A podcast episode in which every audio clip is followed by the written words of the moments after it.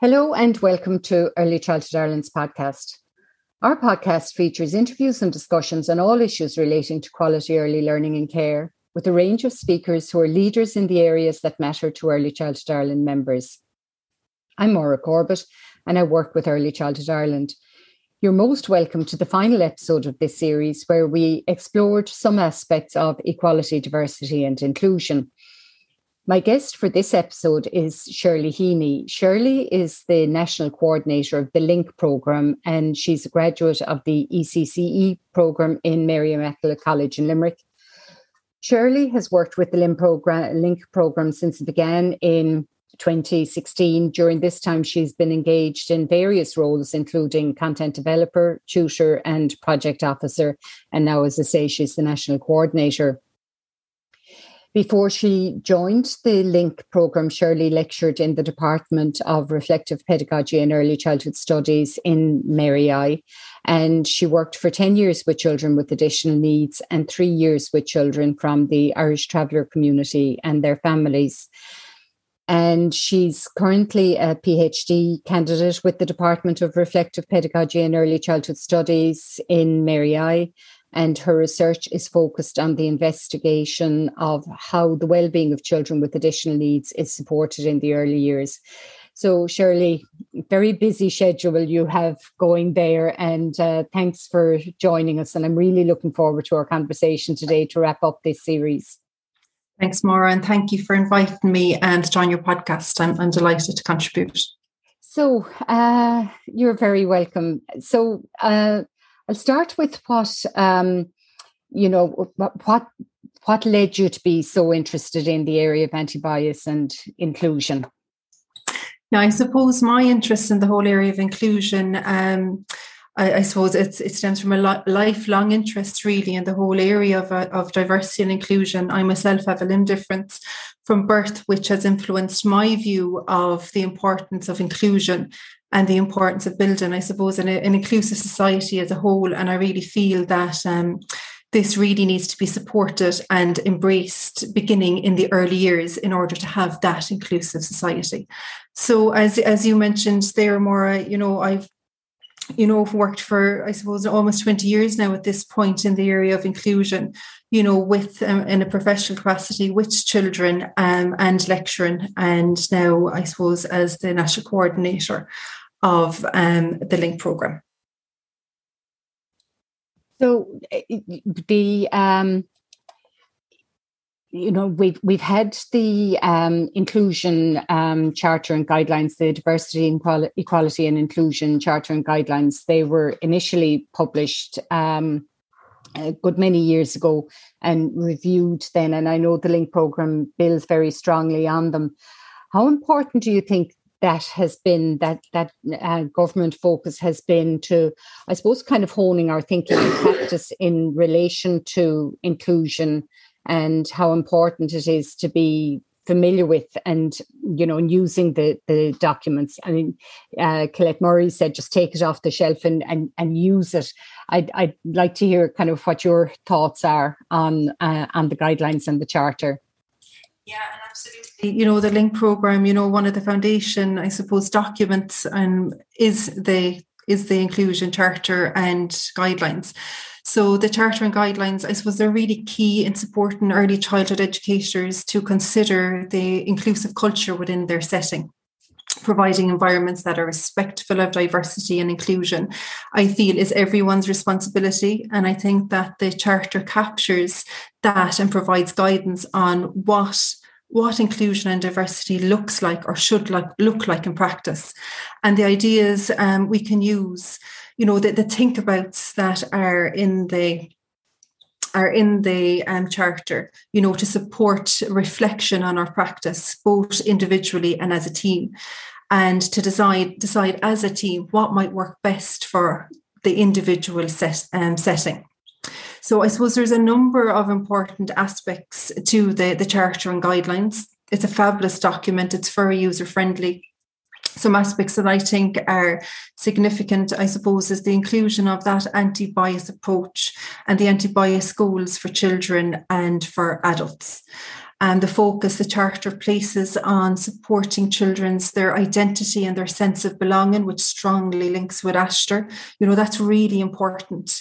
And the role that the physical environment, I suppose, has in depicting all children and the importance of that um, partnership approach with parents which is key which is key, is key for all children and but especially children then you know who may have additional needs and you know and of course the inclusion the inclusion policy so like you said you know Colette Murray said take it off the shelf and you know absolutely i suppose the the charter is important as provides us with a document that supports you know, a vision for an early learning and care um, setting.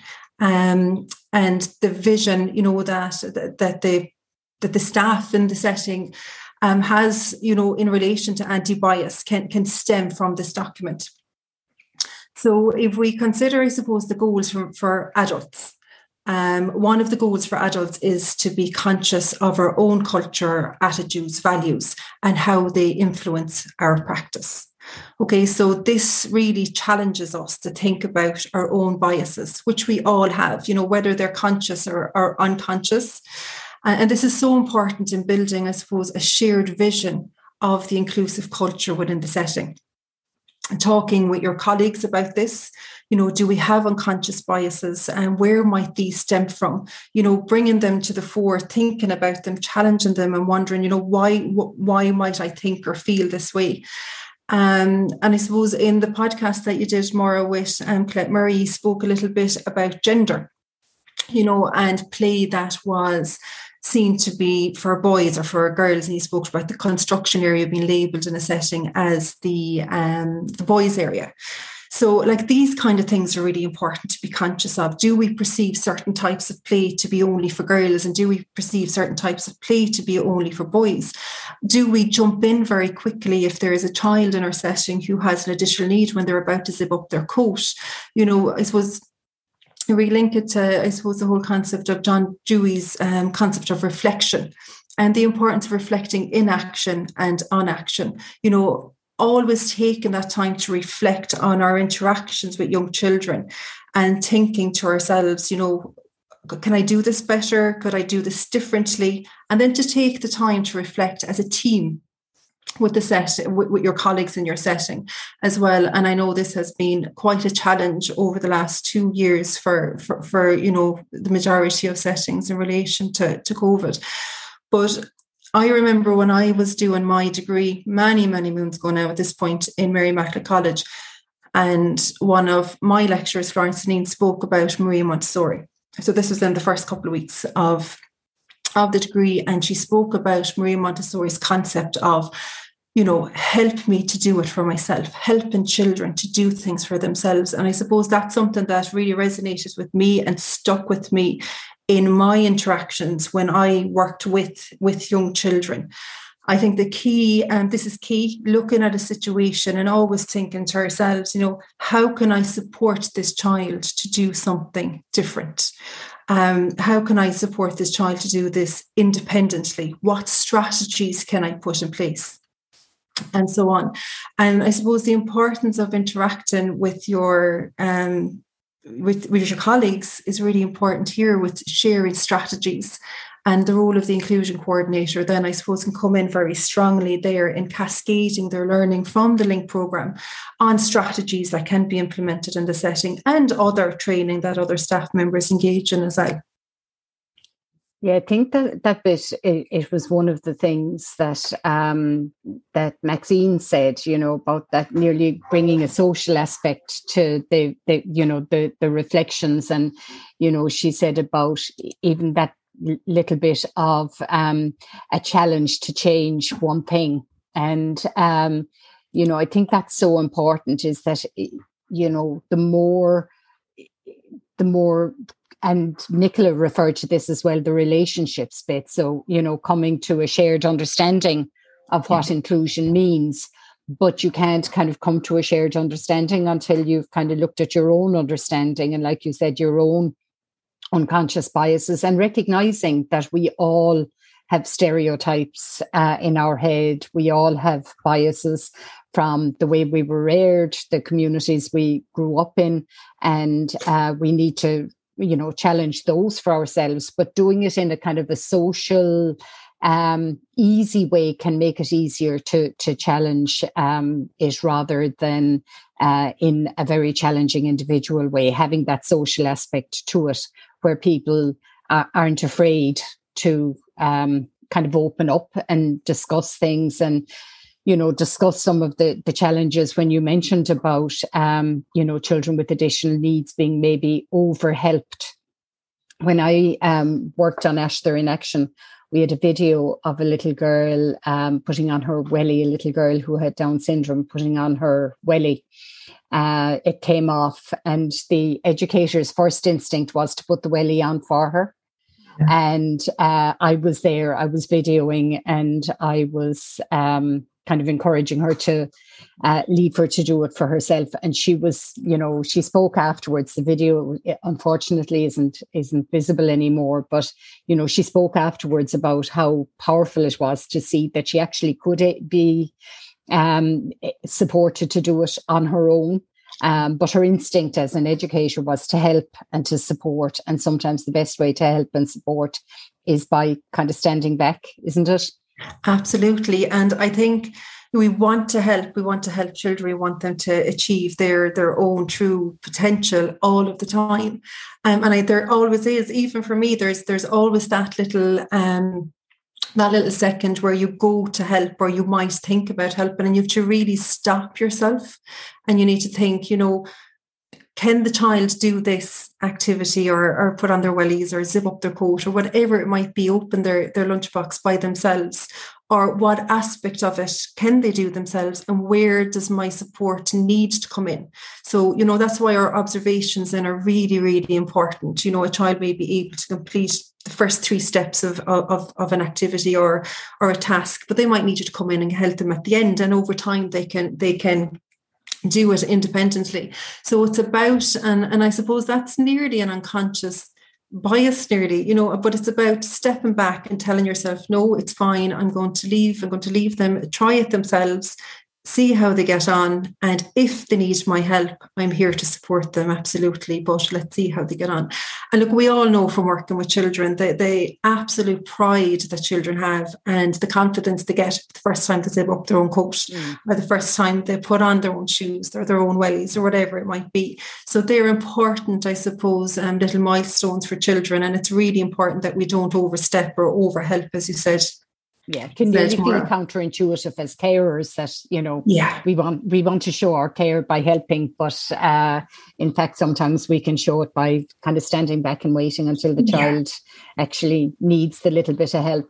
Yeah or stay near and just let them know that, that you're there if they need the support. Exactly. And, and if you need if you need me to help you let me know and do you want to say a little bit more about that relationship aspect to the, the, the reflection? You know, you mentioned reflecting individually and then as, as a group, but you know how important those relationships are. I mean, and I mean, sometimes I suppose we can focus on, you know, the, the that you know kind of shared thing of where we'll go next but there's also a really important bit about recognizing what we're really doing well now we tend to go into what we need to change but uh, do you think it's important too to recognize the the aspects of good practice that are already there? Yeah, absolutely. And I would talk to students, you know, a lot about that, the different um, student groups that I, I would have been engaging with over the years, it's really important to really think about that. So if we're thinking about the anti-bias approach, and that's our topic of conversation with, with our team, like when when you're developing that relationship where you can talk about what biases that you you might have, that needs time. You know, you you need to get, get need to get the group together as regular as possible, which can be quite challenging in an early, a large um, setting. But it is very important to come together as as a team. And I always think that you always need to start with what what what's working well, what do, have we implemented recently, and how is it going. As I think there can nearly be a focus at times to look at, okay, so there's this new document or there's this new strategy. How are we going to implement it? And that's brilliant. But I think a team also needs to look at what they're doing well, what's working well, how the children are getting on, and and you you know, and that's very important. So if you bring that back, I suppose, to Colette Murray's um, point about taking the inclusion charter and guidelines off the off the shelf, I suppose a way to to start that would be to have a look at the inclusion policy. No, have a look at the inclusion policy that you have in your setting. When was the last time that it was updated? You know inclusion is an invo- is, is a continuously evolving process because you know children are different each year the children in the group are different and so on. So take the take the document have a look at the the inclusion policy as a team um, and have a look, you know, does this inclusion, is this inclusion policy reflective of what we're doing, what our vision for inclusion um, and diversity is in the setting, and so on you know, um, how thinking about has your inclusion policy been influenced by the Universal Design Guidelines for Early Learning and Care Settings? That was published only a small few years ago. Okay, they're absolutely fantastic, and um, there's great tips and ideas in this document. And I feel that the Charter and the um, Universal Design Guidelines for Early Learning and Care Settings actually complement each other quite well. It's a wonderful document as well and a great resource um, with um, a self audit tool as well that's designed to help um, early childhood educators reflect on their environment, both indoors and both outdoors. So I think the first um, step in taking the, the um, charter and guidelines off the shelf is maybe have a look at your inclusion policy. You know, um, discuss it with your team, and you know, always start with what's working well.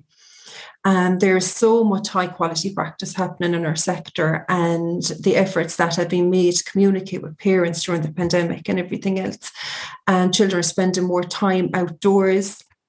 And this is impacting on the quality of, of, of the environments that children are engaging in as well. I suppose the more opportunities opportunities that team have to discuss and reflect together, the more trusting the team relationship then will become, and the more open the team members will be able to be in relation to discussing, you know, th- their view of inclusion or you know any biases that they may have. Yeah, that bit of trust is so important because it's you know when there's a um, when trust is there uh, a comment feels much more like a, a reflection um, than a criticism. Yes. And people can generally kind of maybe, you know, move forward in a more constructive way if they feel, um, you know, that it's it's part of a, a trusting relationship. So um, I really like that bit that Nicola talked about the the relationships and you know that idea of starting um, starting by your, uh, you know, with yourself and then moving into the the group space. So, uh, Shirley, you you've mentioned uh, at a couple of points about the um, the anti-bias approach, and uh, I know you wanted to talk a little bit more about uh, some aspects of that. Yeah, I, I, suppose just to focus a little bit on on the goal, the anti-bias goals for children, which I think are really great. Um, so, as one goal for children is to support each child's identity and their sense of belonging in the setting. So, I think um, for for the setting to have that inclusive culture, that is key. Okay, so children need to see themselves represented in the setting and their family members also. Children, I suppose, um, children try to understand difference by imitation and during their play and through asking questions. They follow their lead from the adults then that are in their environment. Okay their immediate environment their, their, their families and the early childhood educators that that they spend their time with during the day. And if an adult is uncomfortable with difference the child will pick up on that. Um, so that links back again to the importance of us reflecting on, on any biases that we have.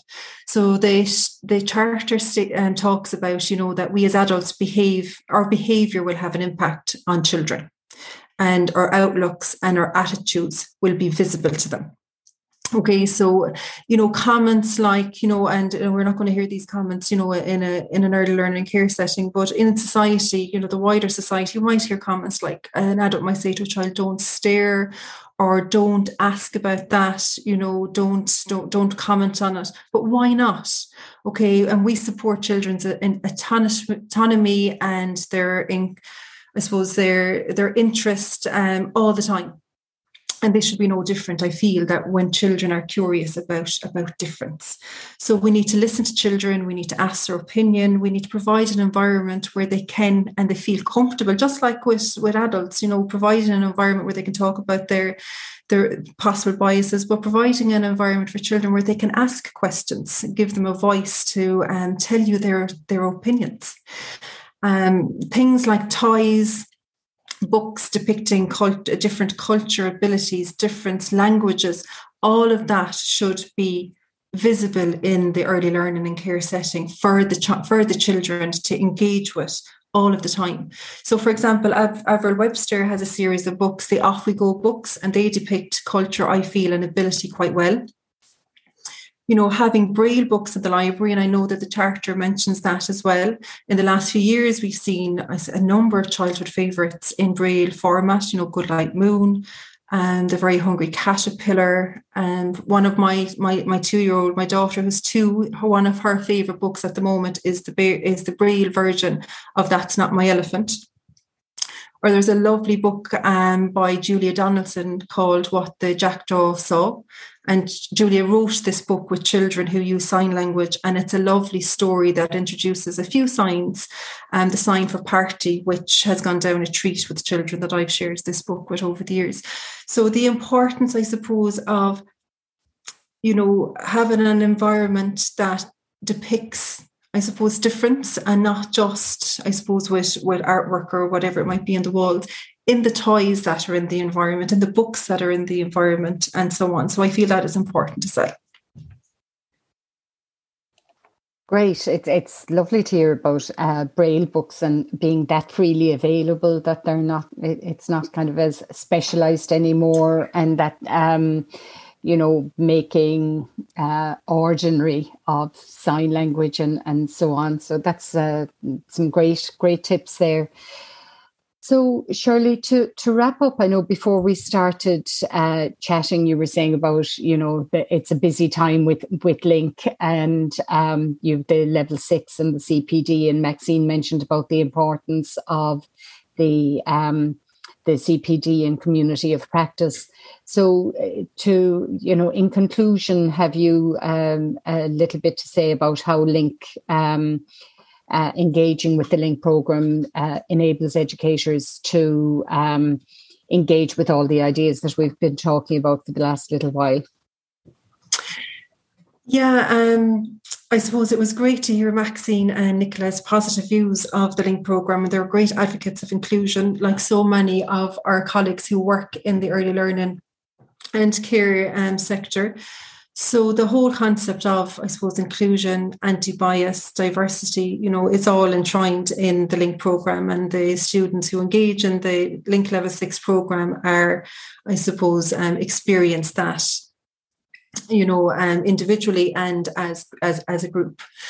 So, in relation to the Link CPD program and that whole concept of a community of practice and so on that Maxine mentioned, so at the moment we have over 2,000 of our graduates, 2,000 inclusion um, coordinators who have registered um, for the Link program uh, which is just fantastic. So, one of the key things that we wanted for the CPD program was to have a space where inclusion coordinators could come together, um, where they would have a space where they can come together, meet, discuss, um, and talk about their roles. Because you know, we're very conscious that some of our some of the inclusion coordinators may work in small remote um, settings and things like that. Um, so one aspect of the Link program that we felt that was very important was providing the space for INCOs to come together and to meet as a group. So we've included a virtual meeting space on the CPD program. So it's where INCOs can arrange a date and a time to meet um, through a discussion form that's available for them. It's um, within the in the CPD program, and then there's a virtual space. Okay, so um, Moodle is the learning platform that we use in Mary Immaculate College and that we use for, for the Link program. So there's a virtual meeting space. It's called Big Blue Button. where are where the um, inclusion coordinators engaging with the CPD program, they can come into that meeting space anytime that they want. It's freely available to them. They can just have a chat with each other, you know, um, who's available at this time, or are you interested in engaging in a in a communities practice? And they can they can set up a time and date to meet each other virtually. They can discuss topics, I suppose, that are being explored in the content of the program or follow on a conversation that they had in one of the tutor facilitated community of practice sessions. So we have two types of community of practice, um, I suppose, sessions for the inclusion coordinators. One is where they engage with the CPD tutor, um, Claire Butterly, and she facilitates a community of practice for inclusion coordinators who live and work in a in a particular locality in Ireland. Um, and following that, then the INCOs can continue their conversation independently by themselves in this virtual meeting space. Um, so we have a number of um, the inclusion coordinators who are really embracing that and they are engaging um, in this virtual meeting space. But we're very conscious that some, you know, some inclusion coordinators have set up their own community of practice. And, you know, they've told us that over the last number of years. Um, and some have a wider community of practice where there may be you know, um, different professionals from different, um, you know, areas in a community of practice together. Great. I think uh, because I think I think that ongoing bit is so important. It's it, you know you you you do a program, you finish it, um, but then there's that bit about you know that you need the support of peers to keep on the keep on the road. So, Shirley, thanks so much for such a reflective, thoughtful, and, and practical discussion. Um, thank you very much for, for joining us today. Yeah, and, and thanks for having me, Maura. And thanks very much to you for listening. If you enjoyed this episode, please share the word, and we look forward to your company next time.